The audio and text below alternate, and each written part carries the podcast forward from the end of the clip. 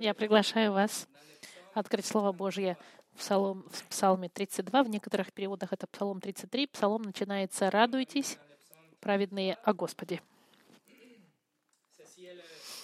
Это наше третье и последнее заключительное послание в отношении всевластия Бога, которое мы начали три недели назад. Мы сделали небольшую паузу на Пасху, и сегодня мы подходим к концу этой трилогии. Мы уже изучили, что Бог всевластен над творением и над историей. Первое воскресенье мы с вами видели. Во второе воскресенье мы видели, что Бог всевластен над спасением человека. Это значит, что Бог контролирует все и царствует над всеми вещами, которые мы видим и которые не видим, и даже над нашим спасением. И эти два, две проповеди, они вы можете найти на русском и на французском на нашей страничке. В заключение, то, что мы видели в отношении всевластия Бога, это то, что Бог полностью контролирует все и всегда. Нечто, что сказал известный теолог Тозер. Сказать, что Бог всевластен, это все равно, что сказать, Он превыше всех и всего, и что нет никого над Ним, что Он полный господин над творением. Это значит, можно сказать, что Его царство над творением Э, что Его царство над творением, и нет ничего вне Его контроля, ничего, что Бог бы не предвидел и не запланировал бы. И сегодня мы зак заканчиваем наше изучение Его всевластия, и хочу пригласить вас посмотреть на ответ человека. Что это значит для нас и каким должен быть наш ответ на всевластие Бога? было бы ли это во время пандемии, как сейчас, или в момент мира, что, как и каким образом мы можем использовать всевластие Бога в нашей жизни. Одно сказать, что Бог всевластен, а другое — жить так, как если, зная, что Бог всевластен. Или жить так, как, когда ты знаешь. И это очень важно — Особенно в такие моменты, как мы живем. Что же можно и нужно сделать со всевластием Бога? Но до того, как начать, давайте помолимся. Господь, я молю, чтобы Ты направил эти, это изучение, направил сердца и мысли всех тех, кто услышит это послание, чтобы мы могли понять и схватить Твое всевластие, и чтобы мы могли понять, что нет ничего вне Твоего контроля и вне Твоей власти, и в этом мы находим настоящий мир и радость.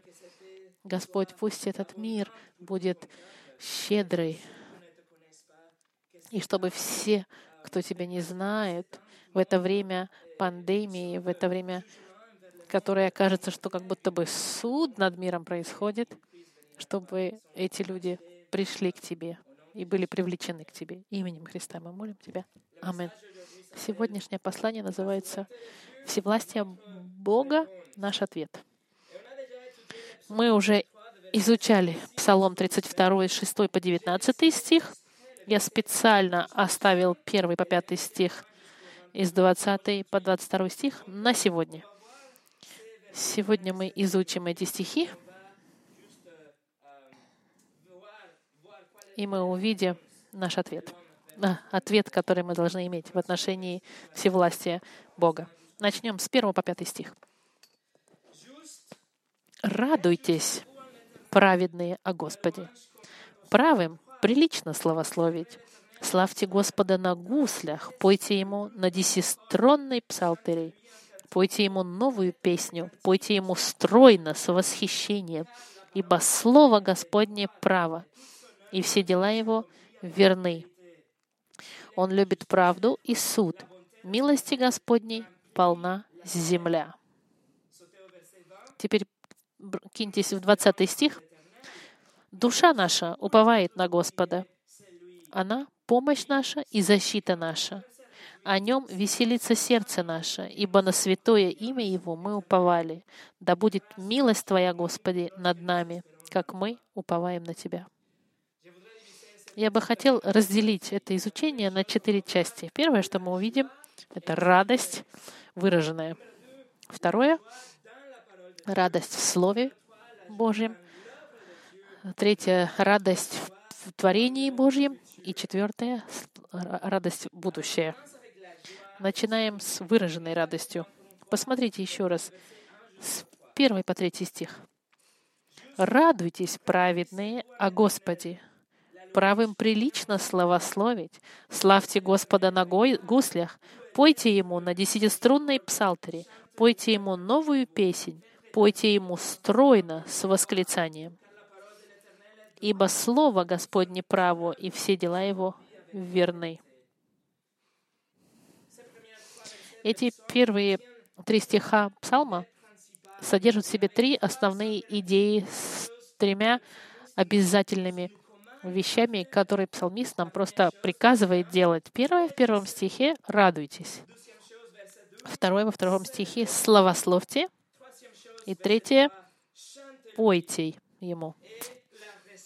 И причина для всего этого — это четвертый стих, который мы увидим позже. Первое, что мы видим — радуйтесь. Радуйтесь, праведные, о Господе. В еврите не говорится «радуйтесь». Это больше призыв к выражению радости. Псалмист, он думает, он знает, что вы радующиеся уже, и он приказывает вам и приглашает вас выразить эту радость всем тем, кто знает Господа. Обратите внимание, он а, обращается к праведным. Радуйтесь, праведные, или выражайте свою радость праведные в первом стихе — это также те благословенные, которых, о которых псалмист говорит в 12 стихе. Блаженные. Это те, кто получают защиту Господа в 18 стихе и совершенную любовь в 18 стихе, как мы с вами изучали. И это также та же самая группа людей, которая спасена от смерти — которая находится в 19 стихе. Этот псалом и то, что псалмист пытается сказать праведным, э, это то, что мы должны выразить радость. Псалмист не говорит к миру, псалмист говорит к христианам. Он говорит, обращается к вам и ко мне, всем тем, кто нашел раскаивание и веру во Христа. Все те, кто, у кого прощены грехи. Все мы, которые получили милость Божью к раскаянию, и все, кто доверились в Господа Христа и поверили, что Он умер вместо нас, что наша жизнь была э, обменена на Его совершенную жизнь. Это значит, что псалмист говорит ко всем, кто был заявлен невинными самой высокой юридической властью Бога Вселенной. Именно это Бог с нами делает. Он объявляет нас невиновными. Псалмист говорит нам, выражайте свою радость. И это, выражайте вашу радость, это принципальная, основная идея в этих первых трех стихах. Второй глагол, который мы находим, это «славьте» в русском переводе. Во французском «празднуйте». Слово на иврите «благодарите». Отдавайте благословение, отдавайте благодарение Господу. Нужно выражать наше благодарение. И здесь используются два документа — гусли и арфа. Ну, псалтери арфа во французском.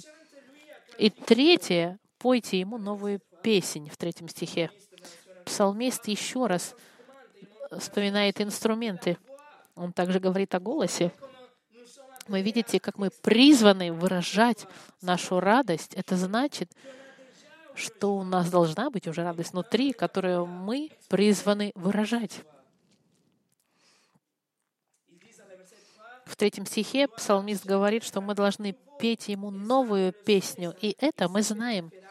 Это относится к песне победы. Песни, которая говорит, что Бог побеждает, что Бог выигрывает и что Он выиграл над всей историей. Эта новая песня относится также к Иисусу. Иисусу, который победил смерть, Иисусу, который нас спасает от гнева Божьего, обещание Бога установить царство на, на земле и будущее без греха, которое является последней окончательной победой. Эта новая песня не может быть спета не крестьянами. Не христиане не знают этой уверенности, у них нет этой веры. У них нет такой радости в обещаниях Бога. Только верующие христиане, вы и я, мы знаем конец истории. Только мы прочитали последнюю страницу книги и посмотрели, и увидели с вами последнюю сцену и видели, что Бог выигрывает. И мы являемся частью этой команды победы. Эти три глагола — это три идеи в первых трех стихах. Но если вы внимательно посмотрите, в каждом стихе есть также другие э, глаголы. И если мы их поставим вместе, вот что мы находим. Радуйтесь, прославляйте, благодарите, играйте на музыке, пойте. Коротко сказав, выражайте свою радость. Радость, которая у нас есть, у всех нас, верующих и знающих Бога, мы призваны выражать ее. Второй пункт. Радость в Слове Божьем. Причина для нашей радости — это то, что мы знаем Бога. Обратите внимание на четвертый стих, однако. В четвертом стихе, после того, как он сказал, что мы должны в трех стихах радоваться, в четвертом стихе он говорит, ибо Слово Господне право, и все дела Его верны. Четвертый стих нам дает две причины для радости. Первое, что Слово Господне и Его дела. Слово, которое право, и дела Его, которые верны. Мы знаем, что все, что говорит Господь, это правдиво и правильно. Все, что Бог говорит, это праведно и правильно. Слово, которое здесь используется, то же самое слово, которое используется в первом стихе «праведные». Значит, слово Господне одно праведно и правильно. И мы праведные, потому что Господь нас изменил. И четвертый стих нам говорит, что Слово Божье одно праведное и правильное. И мы знаем, каждое слово, когда-либо сказанное, проговоренное пророком или через писателей библейских, каждое слово правдиво и праведно. Для нас это должно быть большим источником радости. Источник радости знать, что все, что написал Бог, все, что Он сказал, все, что Он нам передал, Он сказал, потому что Он честен, Он не может обмануть, Он верен, он праведен и настоящий. Он нас не обманывает и не прячет от нас ничего. Его Слово держится и устаивает, и оно уверено, и я могу ему довериться. И это дает мне невероятную радость. Это дает мне радость, что сейчас я хочу выражать ее. Если я бы убрал свои глаза со Слова Божьего и смотрел бы больше Facebook, если бы я оставил моим ушам слушать все, что люди вокруг говорят, новости по телевидению, вместо того, чтобы слушать то, что Бог ко мне говорит через Слово Божье, если я ногам своим, если свои ноги я не обосную на скале Слова, а на песках всех ежедневных проблем, если мое доверие будет полагаться на нечто, что не является праведным Словом Божьим, то тогда у меня будет сплошные переживания и волнения, и страхи, и безнадежность, которая будет мной управлять. Но Бог всемогущий, Он нам дал свое слово, свое правильное, правильное, ясное слово. И это источник невероятной радости и неописуемой радости знать, что все, что Бог сказал, праведно и правильно и истинно. Петр написал в первом послании Петра, 1 глава, 24-25 стих. «Ибо всякая плоть, как трава, и всякая слава человеческая, как цвет на траве. Засохла трава, и цвет ее опал, но Слово Господне пребывает вовек». Иисус сказал в Иоанне 10 главе, «Не может нарушиться Писание». Псалом 19 сказал, суды Господни истинны и праведны, и существуют навеки. Суды Господни праведны. Псалом 119 нам говорит, «Откровение, я знаю, что Ты установил откровения свои навеки».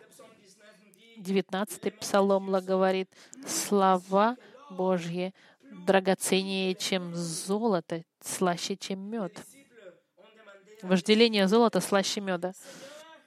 Апостолы, когда обращались к Христу, говорили, «Господи, к кому нам идти? Ты имеешь слова вечной жизни». Павел в послании к Тимофею писал, «Все Писание богодуховнено». И Господь через пророка Еремея сказал, «Я бодрствую над Словом Моим, чтобы оно скоро исполнилось». Иисус объяснил, что тот, кто читает Слово, принимает и слушается Слово Божье, в послании от Матфея такой человек называется человеком умным, который строит, осторожным, который строит свой дом на скале, на хорошем основании. Друзья мои, Слово Божье — это единственная скала солидная, крепкая, на которой я могу основаться, потому что все остальные вещи — это как текучие пески. Песок, который заберет у меня радость. Если я буду смотреть на всю ситуацию мира, я буду просто тонуть в переживаниях. Но Слово Божье, оно твердо, и это производит во мне невероятную радость.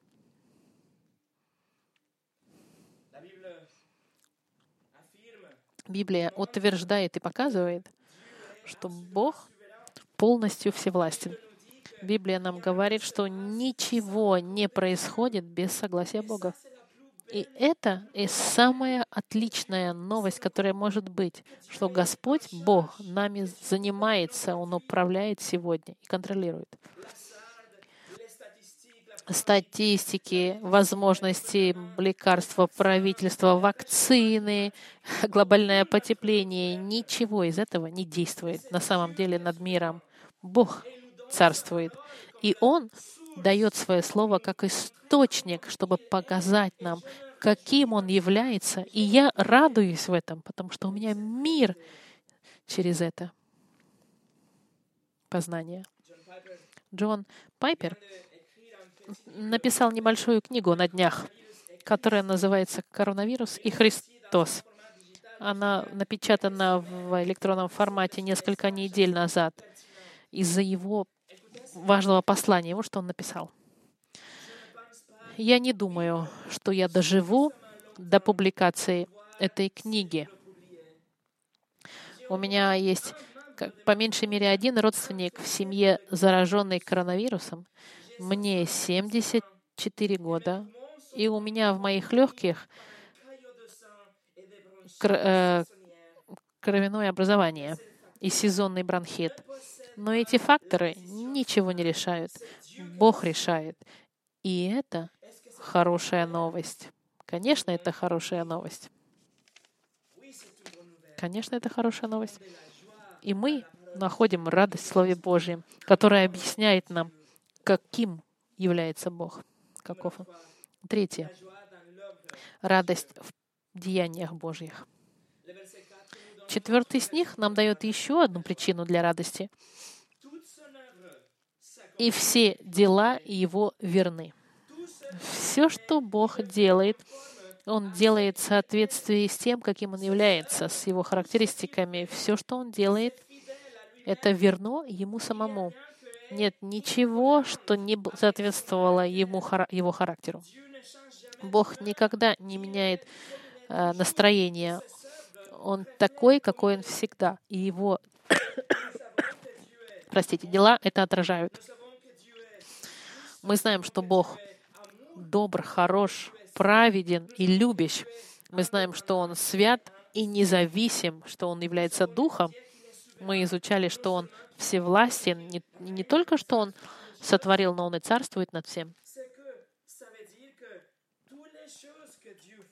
Что значит, что все, что делает Бог и продолжает делать, все это соответствует Его характеру, соответствует Его характеристикам любви, святости и всевластия. Все Его дела, они верны Его характеру. И это в очередной раз приносит радость моей душе. Почему? Потому что как, какой бы, какая бы ни была тяжесть кризиса, и неважно даже, если человеческие потери идут во время кризиса, все это Бог управляет в соответствии со своим планом. И все это Бог управляет в соответствии со своим характером. Он полностью все контролирует. И все дела его исполняются верно. И как последствие этому я радуюсь. Я радуюсь, потому что Слово Божье свидетельствует, что Бог царствует над молниями, над снегом, над комарами, над кузнечиками, птицами, рыбами, над растениями, над голодом, над солнцем, над дверьми тюрьмы, над слепотой, глухотой, параличем, температурой и всеми болезнями. Господь Бог царствует над всеми планами путешественников, над царями, над царями, над их сердцами, над нациями и даже над убийцами. Бог царствует, и все, что Он делает, и все, что Он позволяет, чтобы было сделано, это все соответствует Ему, Его плану. И я радуюсь во всевластии Бога. Всевластие Бога равно радости. Я не радуюсь о последствиях негативных, конечно. Я не радуюсь, конечно, ни над страданиями, ни над смертью тысяч людей во время этой пандемии. Но я радуюсь, знаю, что Бог все же сидит на троне. Я радуюсь, зная, что Бог сейчас царствует и использует пандемию для своих планов, потому что есть нечто во всем этом, Он посчитал хорошим, что произойдет. В воскресенье после 11 сентября одна очень большая церковь в Нью-Йорке, в которой уже было 2800 человек, увидели 5400 людей после трагедии 11 сентября. Количество людей увеличилось. И на 40% церквей в Нью-Йорке они произошли в воскресенье после терроратака, террористического акта 11 сентября. Мы не, радуем, мы не радуемся трагедиям, нет, но мы радуемся, что Бог был и является всевластен, несмотря и через все трагедии. Что можно сказать в отношении коронавируса, например? Если что-то хорошее, что из этого происходит? Безусловно, полный ответ принадлежит Богу. Но есть вещи, которые я могу уже вам показать, насколько Бог во всем этом действует и царствует. В Калифорнии компания, которая называется Alabasta, это маленькое предприятие, которое продает Библии через интернет.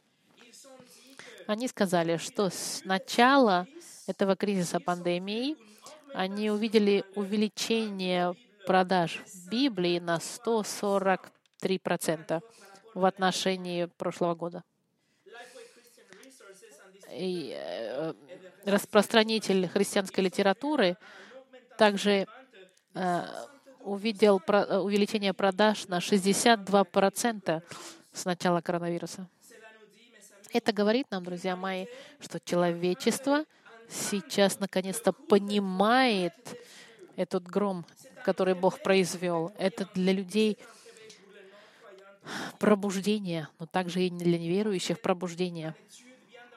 Изучение, интересное исследование показало, что 55% американцев уже помолили, чтобы кризис прекратился.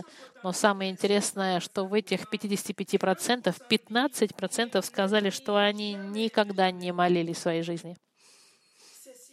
Это, друзья мои, показывает, что этот кризис — это как гром для людей. Это то же самое, как и все натуральные катастрофы, голод, цунами, землетрясения, болезни. Все это — это призыв Бога, чтобы мир покаялся.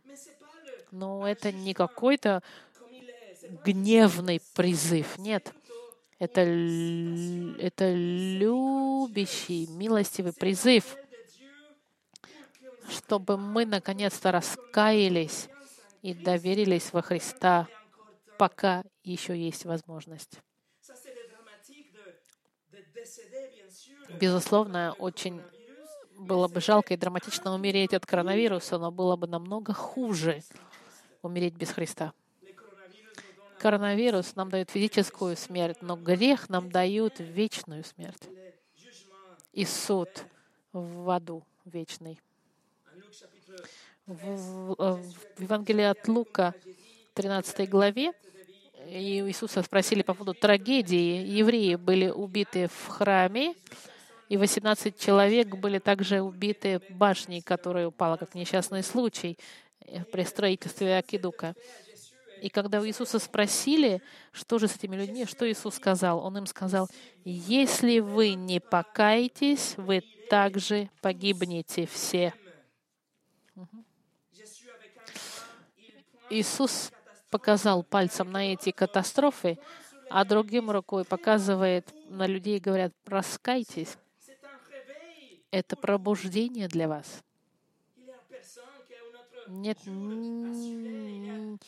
никого, кто с уверенностью может сказать, что завтра я уверен, что я проснусь. Нет.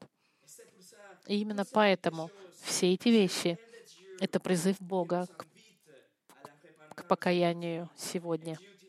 И Бог использует все эти типы кризисов, чтобы призвать и привлечь внимание большого количества людей к Нему.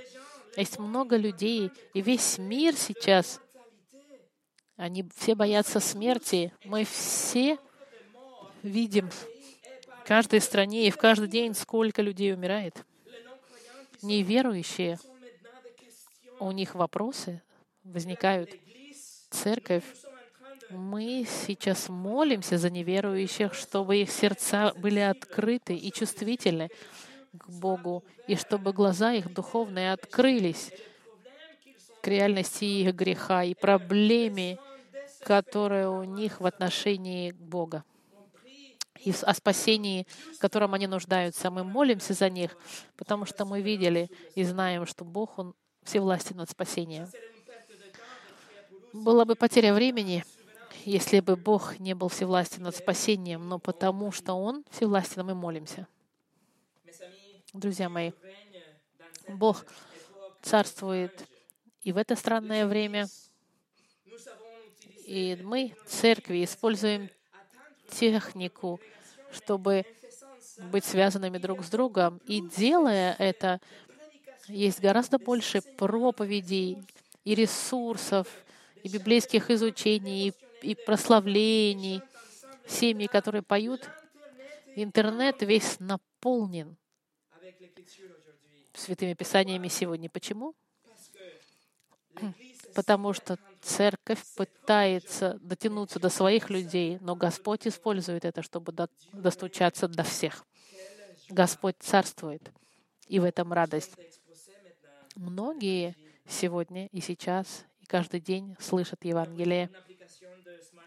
Одно интересное одна интересная программа библейская на телефоне, называется YouVersion. Сказали, что во время недели пасхальной у них была самая высокая цифра 40 точно, точка 6 миллионов человек использовали эту программу, чтобы прочитать Библию во время пасхальной недели. Это огромное количество. Но и это на 54% больше, больше, чем в прошлом году. И они сказали, что 14.1 миллионов людей э, обменивались стихами библейскими, и это намного больше, чем в прошлом году. И Господь царствует, мы видим, и действует даже во время этого кризиса. Группа клиник, которые занимаются абортами в Америке, они должны были закрыть 5600 своих клиник. И значит, много детей были спасены, потому что больше нет возможности совершать аборты, как раньше. Это как если бы коронавирус сейчас спасает жизни. И не только это. Церковь сама, мы сейчас ценим гораздо больше возможность объединяться вместе, когда мы сейчас не можем объединиться. Сколько бы человек не было в церкви, мы скучаем по пению вместе, по молитве вместе, делить вместе братство. Церковь выйдет из этого испытания гораздо более сильной, и неверующие будут гораздо более чувствительные к тому, что Бог хочет, чтобы они услышали. Братья и сестры собрались вместе, чтобы помочь друг другу финансово тем, кто был затронут во время кризиса. Церковь пробуждается и действует как церковь сегодня. Пандемия также тут же показала все ложные учения, все эти лжеучения тех, которые были известны как движение с властью излечения. Вдруг они оказались также закарантированы у себя дома. Эти лжепророки также были, дым, дым, э, с них были сняты маски. Были такие люди, которые говорили, что коронавирус мгновенно остановится в конце марта. И, как вы знаете, стало еще хуже в конце марта. Огромное количество людей понимают, что они слушали доктрину неправильную, они проповедовали только чудеса и неправду. И сейчас эти люди ищут настоящее учение Божье, Слово Божье, и мы видим, как Господь действует во время этого кризиса. Видите, как Господь всем управляет? Он всевластен. И это лучшее из всех новостей. И посему радуйтесь и выражайте свою радость. В книге Деяний в седьмой главе Стефан был, заб... Стефан был заброш... заб... закидан камнями, и большое гонение началось в церкви. И многие христиане разбежались из Иерусалима, и Господь использовал эту так называемую катастрофу, мученичество Стефана и гонение на церковь, чтобы рассеять Евангелие повсюду. И Бог тогда контролировал и сейчас контролирует.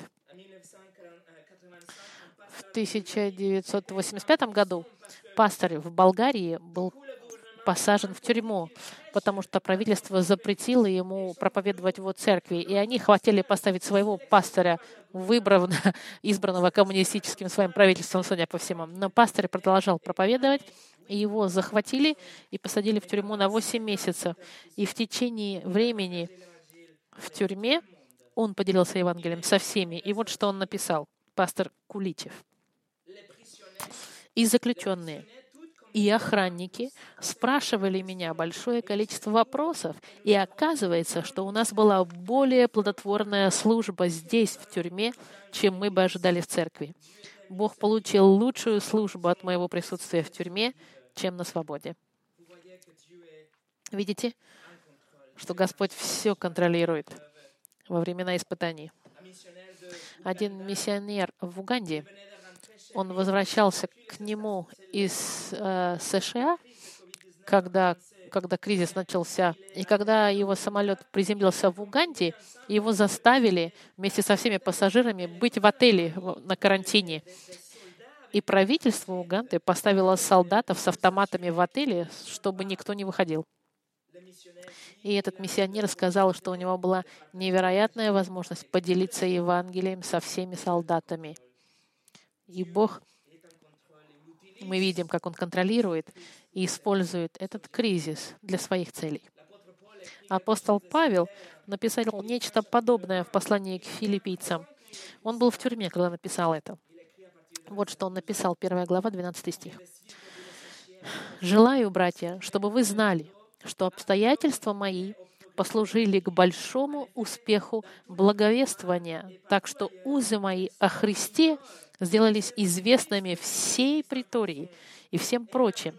И большая часть братьев в Господе, ободрившись узами моими, начали с большей смелостью безбоязненно проповедовать Слово Божье. Бог все контролирует. И когда мы видим,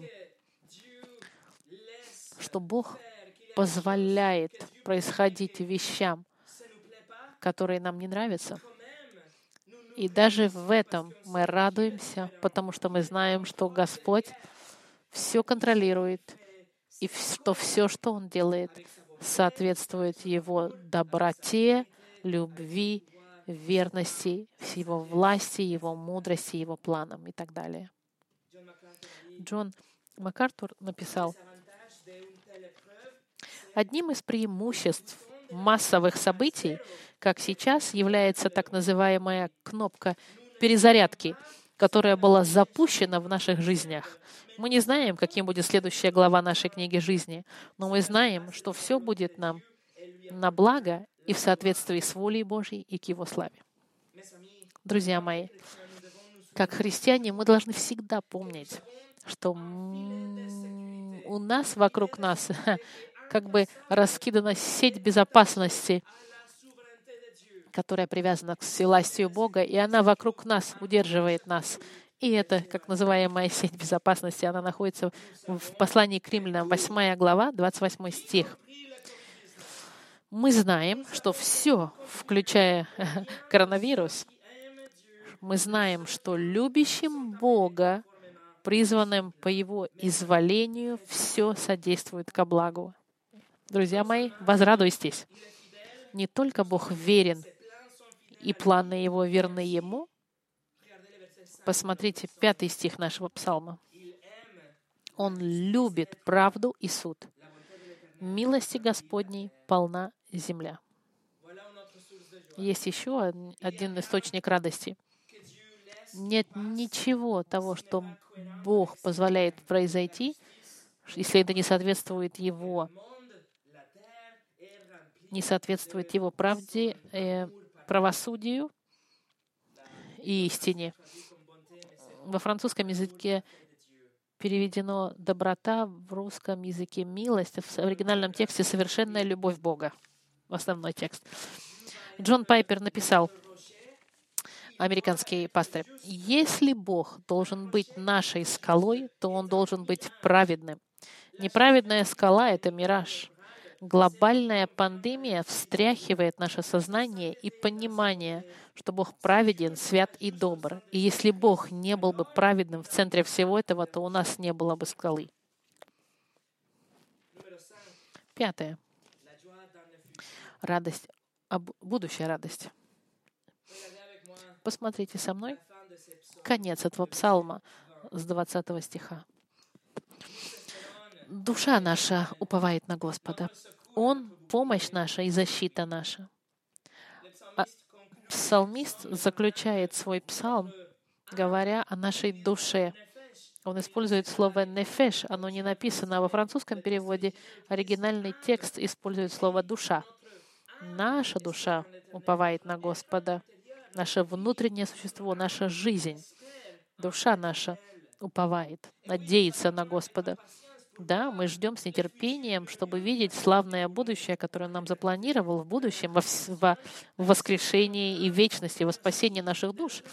Но также и с другой стороны этих испытаний, с другой стороны этого кризиса, он наше спасение, наш щит, у нас в нем безопасность, Господь нас защищает, спасает и хранит спасенными. Псалом 130 в пятом стихе говорит, «Надеюсь на Господа, надеется душа моя, на слово Его уповаю. Душа моя ожидает Господа более, нежели стражники утра». Да, более, нежели стражники ожидают утра. Когда мы знаем Бога и знаем Его характер и доверяем Слову Его, и видим дела Его, которые верны Его характеру, тогда у нас даже не встает вопрос, чтобы бояться на завтрашний день. Нам не страшно жить. Это вне вопроса, это просто даже не соответствует с каким-нибудь вопросом христианина, который сталкивается с неизвестностью. Ответ хри- христианской жизни соответствующий был бы радость, мир и вера, потому что мы знаем, что Бог все контролирует. Дастин э, Бенге, собрат в Калифорнии, сказал очень хорошо. Мир быстро меняется, но Бог не переживает. Культура продолжает жить, но Бог не разводит, продолжает гнить, простите, культура продолжает гнить, но Бог не разводит руки. Вирус захватывает глобус, но Бог не рыдает в горечи. Церкви закрыты, но Слово Божье не остановилось. Мы либо Ему доверяем, либо ну, не доверяем. Если мы доверяем Богу, то у нас автоматическая радость, что Он хранит наши жизни и держит наше дыхание, и с нами не произойдет ничего того, что не было предрешено Богом, и что все, что произойдет, это только на благо. Генри Мартин, миссионер в Индии и в Персии, умерший в 1812 году, 31 октября от эпидемии типа коронавируса. Ему было 31 год, и в январе этого же года он написал в своем журнале. Судя по всему, предстоящий год будет более смертоносный, чем я когда-либо видел. Но если я доживу, чтобы закончить перевод Нового Завета на персидский, то жизнь моя после не имеет важности. Будет ли моя жизнь или смерть, да будет Христос прославлен во мне. Если у меня есть еще работа для Него, то я не умру. И, и он, кстати, закончил перевод Нового Завета. И это очень правдиво, что он говорит, я бессмертен до того момента, пока работа Христа для меня не закончилась. Бог царствует в здоровье и в болезни, в недостатке и в достатке, в стабильности и в кризисе. Познание Бога дает нам мир и радость во время кризиса. 21 стих нам говорит, «О нем веселится сердце наше, ибо на святое имя Его мы уповали». Есть радость в наших сердцах, потому что мы доверяем Его имя, мы доверяем Его характеру и в то, кем Он является. У нас радость, потому что Он нас любит. И Он показал свою любовь на, на кресте Христа. И наше сердце радуется даже в страданиях, и даже в болезнях, и даже в неудачах. Мы не радуемся в, в неудачах, в страданиях и в болезни. Мы радуемся в познании, что Он всевластен, что Он царствует и будет царствовать навеки. В 24 года, за 7 лет до своей жизни, Мартин написал, «Если бы Бог не был всевластен над Вселенной, как ужасно была бы моя жизнь. Но Господь царствует, да радуется вся земля. И цель Христа восторжествует. Душа моя, радуйся этой перспективе и этой надежде. В заключении 22 стих. Да будет милость Твоя, Господи, над нами, как мы уповаем на Тебя. На иврите не, на... не написано милость, нет, написано совершенная любовь. Да будет Твоя совершенная любовь, Твоя, Господи, над нами, пока мы надеемся на Тебя. Мы знаем, что любовь Божья не может с нас, от нас быть забрана. И псалмист молится, чтобы она над нами была, как если это было бы возможно. Именно потому, что эта любовь является нашей скалой. Познание того, что Бог нас любит, дает нам надежду в Него. Эта любовь Господа нас заставляет доверять тому, что Он говорит. Друзья мои, Бог вас любит. Бог вас любит совершенной любовью, которая неизменна. И эта любовь, она присутствует во всех вещах, которые Он делает, когда царствует. Он царствует с такой же совершенной любовью. Он полностью, всецельно, всевластен. Что бы это ни было, коронавирус, мировая война, голод или восстание ваших детей, или неожиданная смерть кого-то, кого вы любите, наводнение, засухи, безработица, предательство, боли, долги, болезни и так далее, что бы это ни было, Бог вас любит, если вы Его дитя. Бог вас любит, и Бог добр и хорош и всевластен. И когда вы понимаете эти вещи, то нет никакого объяснения тогда, почему бы вам не быть радующимся. Господь будет вас держать через ваши испытания, потому что Он посылает вам испытания и дает вам милость, чтобы пройти через кризис и через испытания. И с этой же милостью Он вас заберет в вечность. Какая радость должна быть у нас, как у детей Божьих. Но какой страх должен быть у тех, которые Его не знают через Христа, не знают Господа через Христа. Да. Если они думают, что этот кризис сложен для них, это ничто по сравнению с тем, что будет с ними, когда они встретятся с Ним, если у них нет Христа. Джон Пайпер в этой же самой книге написал, «Почему должен я с радостью принимать новость о, о всевластии Бога над коронавирусом?» И отвечает, «Секрет в том, что я знаю, что всевластие, которое может остановить коронавирус, но не делает этого, это же самое всевластие держит мою душу во всем этом. Какая радость знать Господа и знать, что Он всевластен и добр, и что в Его плане и в Его милости — его бесконечной любви. Он сейчас звенит колокол человечеству, чтобы человечество покаялось и пришло ко Христу. И для церкви это момент пробуждения, пробуждения, чтобы они стали более смелыми в проповедовании Евангелия, чтобы церковь не теряла времени на маленькие программки, которые ничему не служат и которые только развлекают временно, как телевизионная передачка. Нет, что церкви вернулись бы к чистому изучению Слова Божьего. Это пробуждение и звонок со стороны Бога, который говорит, что время приближается, что нужно прийти ко Христу, нужно раскаяться сегодня же, пока есть время.